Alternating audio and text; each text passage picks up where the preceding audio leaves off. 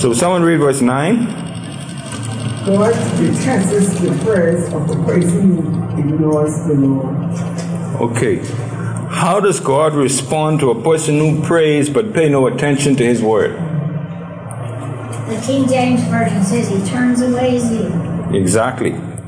He, he, he would do what some people do when they don't want to listen to you. They, they, they suck their teeth and turn their head. So you could think of it like that way.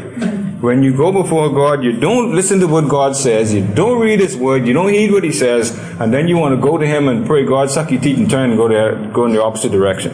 So, Okay. Brother Parents, that's just, just what I'm saying. His is always, in Psalm 34, he said, his is always attended to his children's cries. Uh, so uh, we need to keep that in mind. Exactly. God is listening to every word we pray, and he's answering. And he's answering sometimes, in, in, in Charles time, talked about that. We don't understand, but he's waiting. That's right. We cannot go before God in prayer with preconceived notions on how we want Him to answer. Okay, God doesn't work that way. Okay, God will not listen to the prayers of anyone who will not listen to and obey Him or His word or His law. Okay, so God, God, God is an equal opportunity person. He said, "You don't listen to me, I wouldn't listen to you." Now, is that fair? That's fair, right? God, remember now, God is a God of justice. He's a just God. All right. Now, notice what the application tells us. If, if we intend to go back to our sinful practices as soon as we get off our knees, if we intend to go back to the same practices of sin, as soon as we get off our knees, God will not listen to our prayers. Okay? And that happens. Someone said that while we praying and confessing, we're thinking about how we're going to commit the same sin again. Okay? And that happens. Regardless of how bad our sin is, though, when we forsake our sin and follow Him, He's willing to listen. He is attentive. He's willing to listen. So it's not the depth of our sin that closes His ears, but the secret intentions to sin that really closes God's ears. It's not how big our sin is. It's our intention. See, remember the Bible says God looks at the intents of the heart. You can say anything with your mouth. God is looking at beyond your mouth. He's looking at the intents of the heart. What are your intentions? Never mind what you say. What are your intentions? Our intentions are as clearly heard by God as our words. Just as we can hear a person speak and hear them clearly, that's how clearly God hears our intentions when we speak. When we, when we say one thing and we are thinking something else, God is hearing what we are thinking louder than He hears what we are saying. That's the point that He's making here. Verse 10.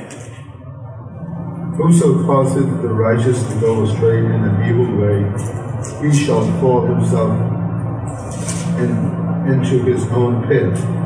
But the upright shall have good things in possession. Okay. There are a lot of people who will go around trying to entice good people into sin or try to drag good, righteous, godly people into their sinful behavior, practices, schemes, and whatever. All right, but the, the Bible reminds us that whoever entices good people into sin will end up falling into their own trap.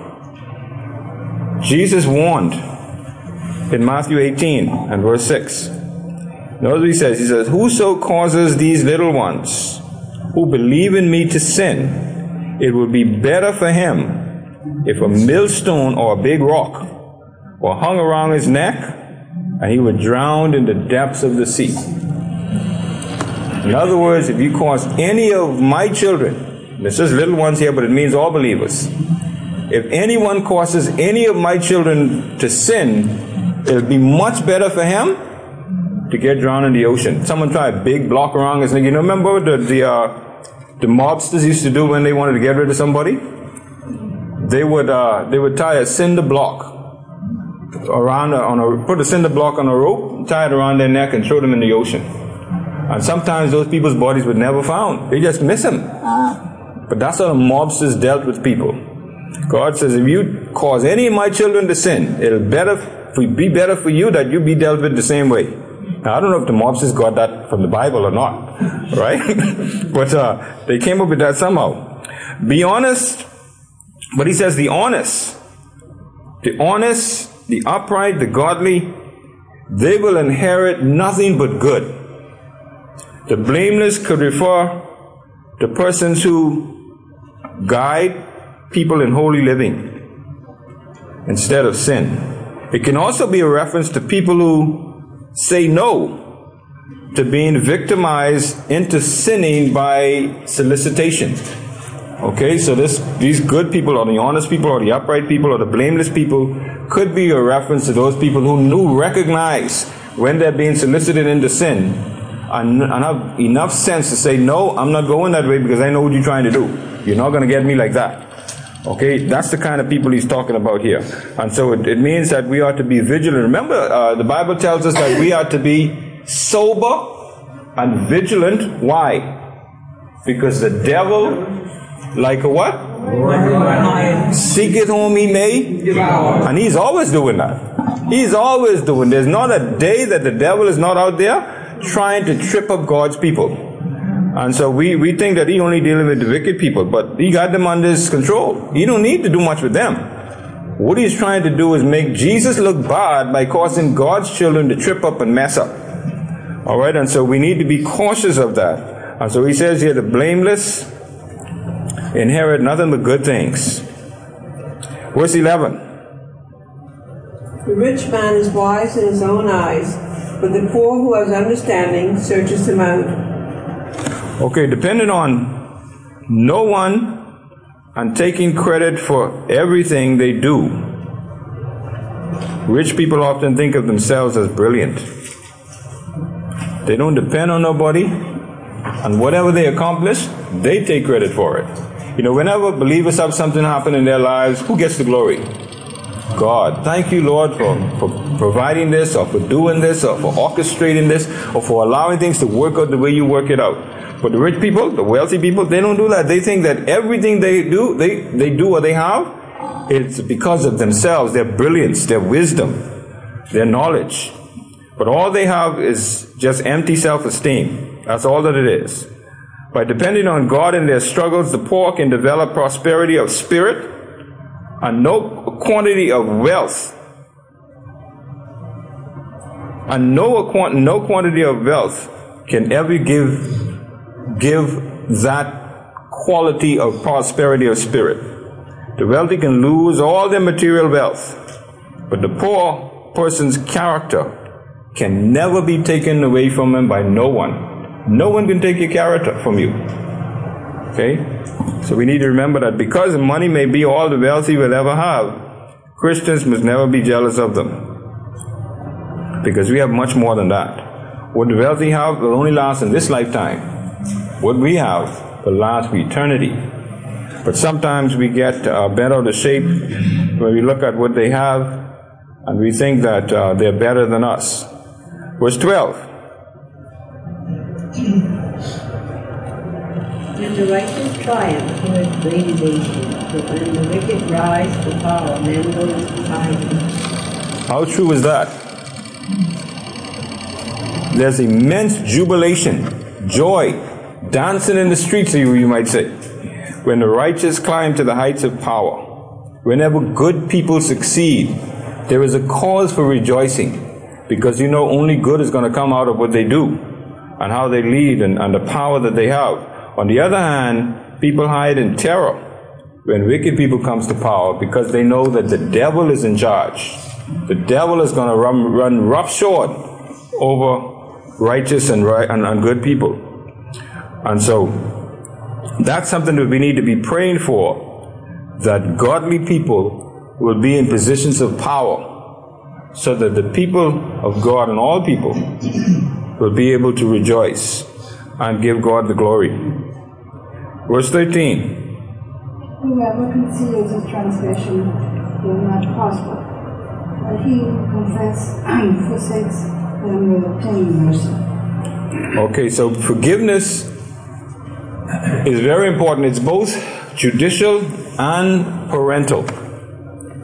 That's forgiveness.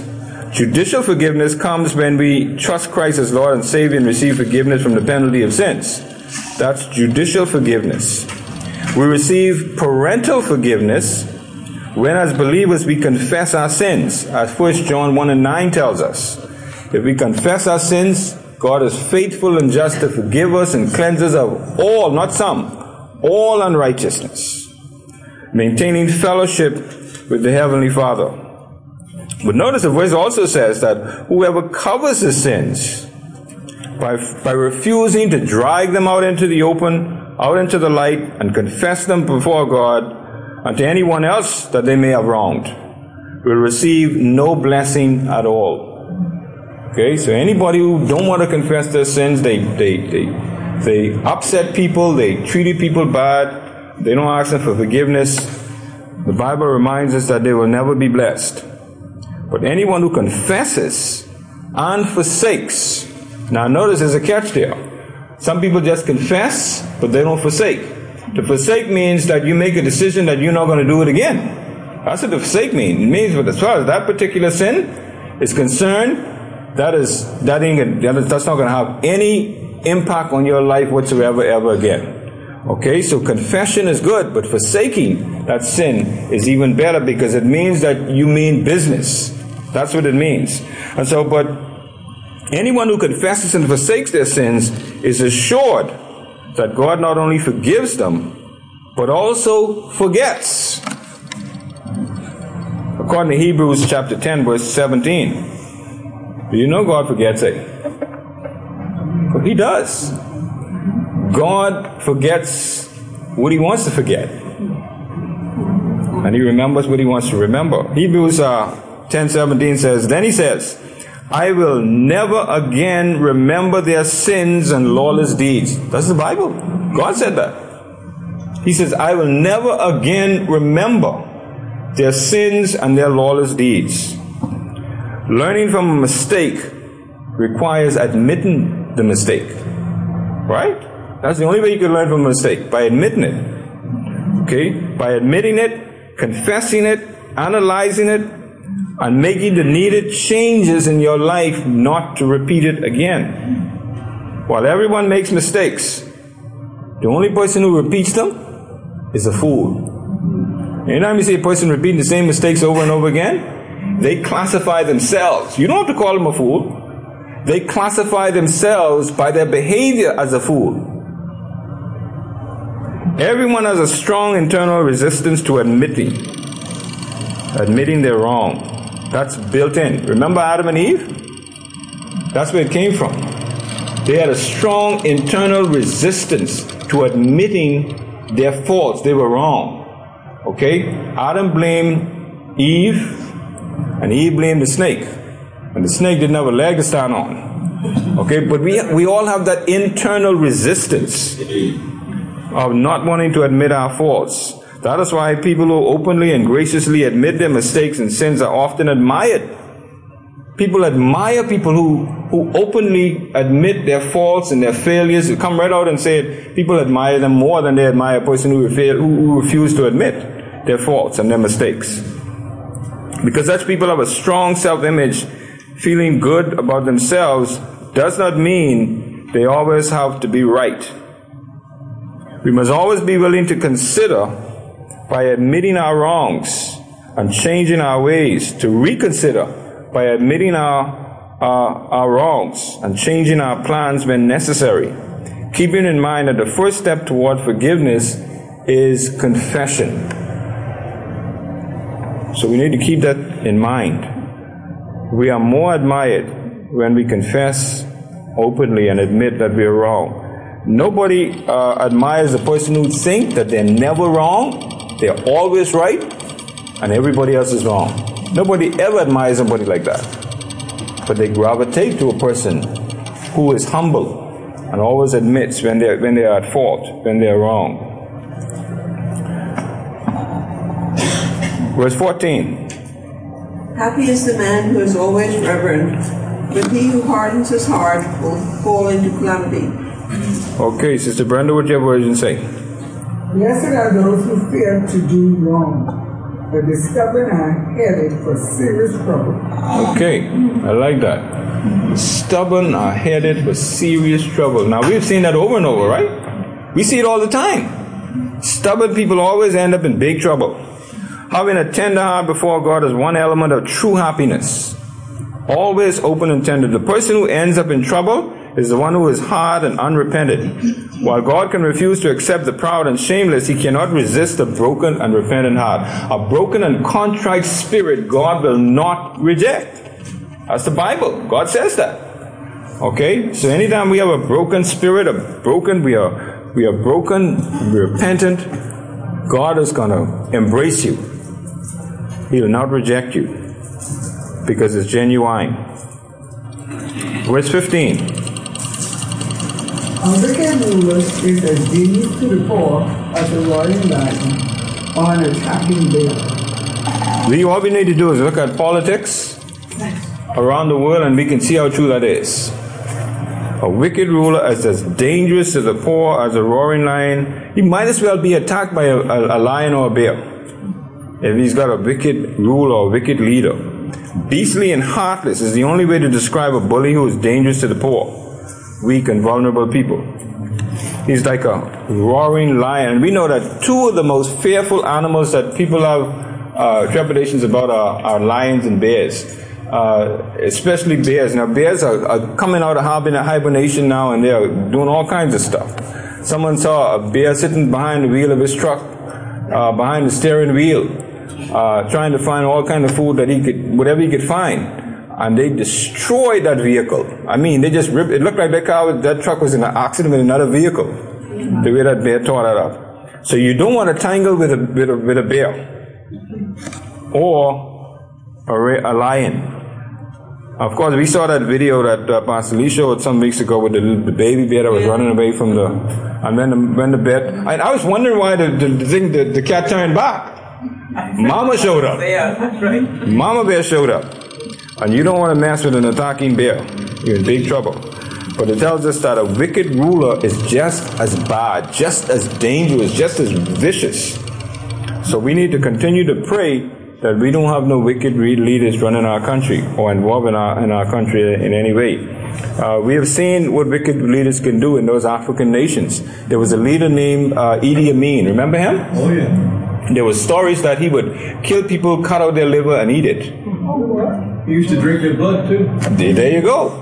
I read. That's what I read. Yeah, I, I read the same thing. You know, this guy was. I mean, he was brutal. You know, um, just imagine eating somebody's liver. Uh, verse 16. A ruler with no understanding will oppress his people but one who hates corruption will have a long life. Okay, so this could give us an idea of what kind of leader uh, is leading or ruling a nation or a country, how long they stay in power. It's a good indication of what kind of leader they are. Because remember now, God is the person who put them there. God is the person who removed them. But we also remember, need to remember that if the people the people gets the kind of leader that they deserve. Put it that way. Remember the nation of Israel? God wanted to punish the nation of Israel, so what he did, he used other nations, wicked nations, uh, to to to punish them. Okay, so a ruler described here, uh, the ruler described here in this particular verse, this passage, lacks understanding in the sense that he tries to enha- enhance himself at all costs. He destroys his people to enhance himself. Because he steps on others to get wealthier, he's also labeled a great oppressor. A ruler who hates greediness and lives selflessly for the good of his people will extend his own days. That's what the verse says. He will have a long reign. God will bless his reign on his days on the throne or his days in power. Okay, so again, another verse that challenges us to pray for good leaders. The Bible has a lot to say about good and bad leaders. Verse 17. A murderer's tormented conscience will drive it into the grave. Do protect it. Okay, a stubborn murderer is driven toward his fate, and no one should interfere with the justice by seeking to get in the way or get him get him exonerated or get him off. It is God Himself who said, Whoever sheds man's blood, by man his blood shall be shed. Okay? And again, it's talking about, it's alluding to the justice system, uh, where you have lawyers who know that their, their client is guilty, they know that they committed the crime, but they still try to get them off. You know, uh, this, this, this verse is saying, listen, you know, a stubborn murderer, a person who committed a crime, don't stand in the way of justice. Let justice take its course. This version say, let no one help him. That's right. Let no one help him. Okay, let ju- justice run its course. Unfortunately, we have a lot of that going on today. Uh, and uh, they talk about uh, what uh, client lawyer privilege. Verse 18. The blameless will be rescued from harm, but the crooked will be suddenly destroyed. Okay, so here's another reference to God's people being assured of deliverance. The first part of the verse is a reference to being saved from harm in this life instead of from damnation in the next. That's the first part of the verse. The eternal salvation from the penalty of sin is obtained by faith in the Lord Jesus Christ, not by walking uprightly. Now there are people who say, "Boy, you, you live a good life, you be a good person, you you, you pay all your bills, and you don't treat nobody uh, bad, and you you're okay." Okay, the Bible doesn't teach that. Okay, it's talking about uh, having faith in the Lord Jesus Christ, uh, eternal salvation from the penalty of sin, as obtained by faith in the Lord Jesus Christ, not by living a good life or walking uprightly. The walk of the upright is actually the fruit of salvation. When we are saved, it is expected that we walk uprightly, that we walk a righteous life. To do anything else is, is hypocrisy on the part of the believer. Anyone who wavers from one form of crookedness to another, the Bible reminds us, will be destroyed. In other words, their day is coming when they're going to be wiped out. In other words, their deeds are going to catch up with them sooner or later. Okay, the crooked would be suddenly destroyed. You're only going to miss them, and you're going to, well, what happened to him? I haven't seen him for a while. Well, what, well he's been wiped out. His, his wickedness caught up with him. And so the application principle for verses 17 and 18 is this the conscience of sinners forced them to feeling guilty, resulting in repentance, or a refusal to repent leads to death.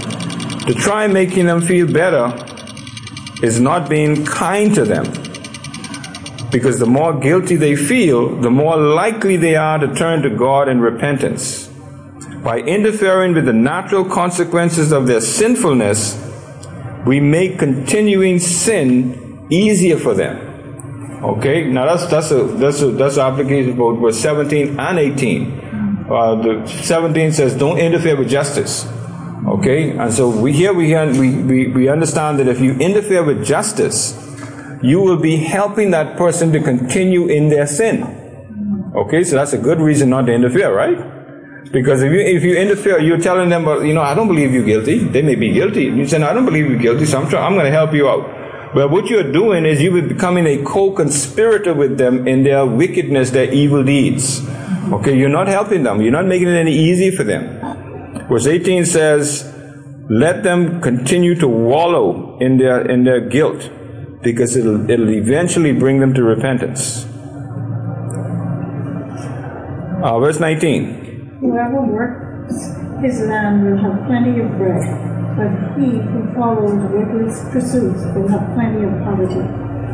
Well, we're going to see the full impact of this when. A hard worker, plenty food, but a person who chases fantasies will end up where?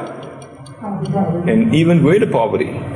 You know, these web shops, all they're doing is perpetuating people's chase uh, of their fantasies. That's all they do. They're increasing the chase for fantasies that people have. The difference stated here is between plenty food and plenty poverty. That's the difference here. The hardworking person will have plenty of food. The person who engages in empty, non-productive activities will have what? What will they have? Plenty poverty. That's right. It's either one or the other. You can't have both. You will have one, you work hard, and you spend and use your money wisely, you're gonna have you're gonna benefit from it. You're gonna have all that you need. But if you don't, you continue giving every I hear some people take the children dollar from the children, children lunch money and go to the web shop. Continue doing that, you'll continue to end up in poverty. And then verse 20, and then we're going to stop.